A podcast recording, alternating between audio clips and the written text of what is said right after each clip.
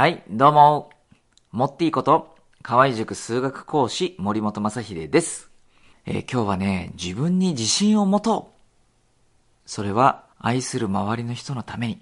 というね、お話をします。これ自分のためじゃないよ。自分に自信を持つのはね。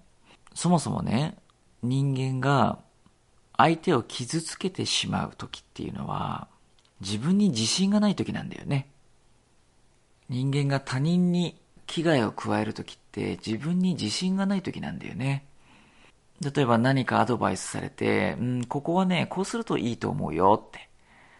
その時に自分に自信がない人って、あ私否定された。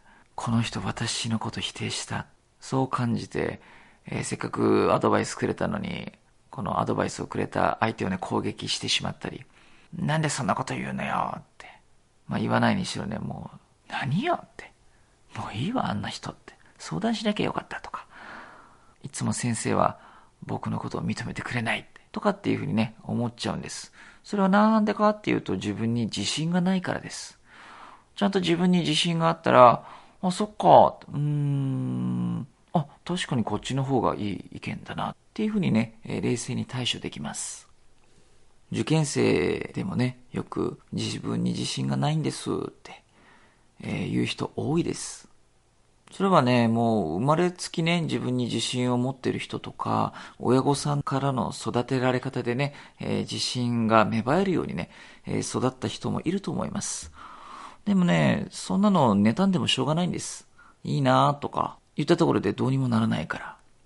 で、生きるっていうのはそもそもね、困難を、えー次から次へと解決していくことなんだよね。僕もね、そんなに、えー自分に自信がある方ではなかったんだけど、どうやったら自分に自信がつくだろうってね、えー一生懸命考えて努力したらいいのかなとか。まあ、例えば勉強だったらね、勉強いっぱいやったら自信がつくのかなって。それもね、ないです。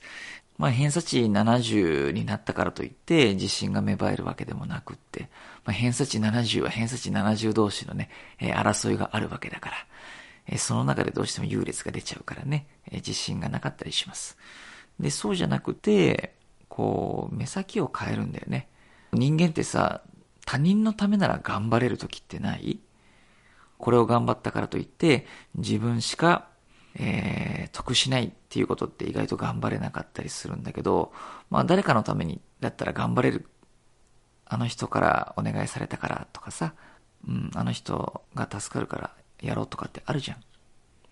だから、自分の大切な人のためにね、自信を持つといいんだよ。自分が自信を持つとね、相手への対応も変わってくるんだよね。自分に自信を持つとね、周りの人とのね、争いが減ります。そうすると、周りの人も幸せになっていきます。というわけで、えー自分に自信を持ちましょう。それは自分のためだけではなくて、自分のね、大切な周りの人のためになるから。だから、自分に自信を持っていきましょう。はい、ということで、えー今日のお話は以上です。モッティでした。それではまた。